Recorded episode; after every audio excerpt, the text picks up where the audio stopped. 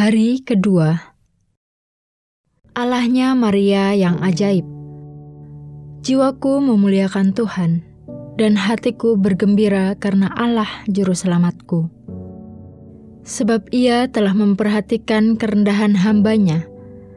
Sesungguhnya, mulai dari sekarang segala keturunan akan menyebut aku berbahagia karena Yang Maha Kuasa telah melakukan perbuatan-perbuatan besar kepadaku, dan namanya adalah kudus.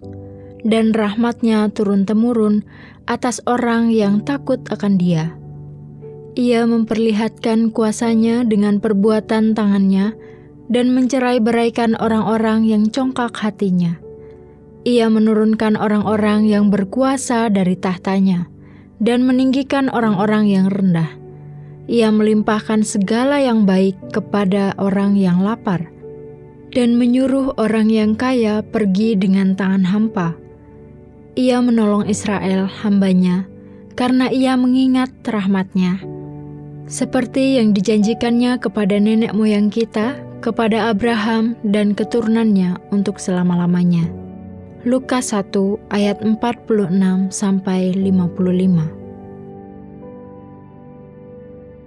Maria melihat dengan jelas hal yang paling mengagumkan tentang Allah. Ia akan segera mengubah jalannya sejarah manusia. Tiga dasawarsa terpenting di sepanjang zaman akan segera dimulai. Di manakah Allah pada waktu itu? Menyibukkan dirinya dengan dua orang wanita yang paling hina tetapi rendah hati, yang seorang tua dan mandul yaitu Elizabeth dan yang lain muda dan perawan, yaitu Maria. Maria begitu tergugah akan visi dari Allah, sang kekasih dari orang yang rendah hati, sehingga ia meluapkannya dalam lagu pujian. Di kemudian hari, lagu ini dikenal sebagai Magnificat.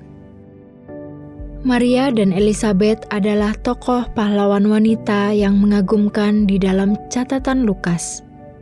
Ia menyukai iman keduanya. Namun, hal yang paling berkesan baginya dan yang ingin ia camkan pada Theophilus, pembaca Injilnya, adalah kerendahan hati yang penuh sukacita dari Elizabeth dan Maria ketika mereka tunduk kepada Allah yang ajaib. Elizabeth berkata dalam Lukas 1 ayat 43, Siapakah aku ini sampai ibu Tuhanku datang mengunjungi aku?' Dan Maria berkata, dalam Lukas 1 ayat 48, Ia telah memperhatikan kerendahan hambanya. Orang yang jiwanya sungguh-sungguh memuliakan Tuhan adalah orang-orang seperti Elizabeth dan Maria.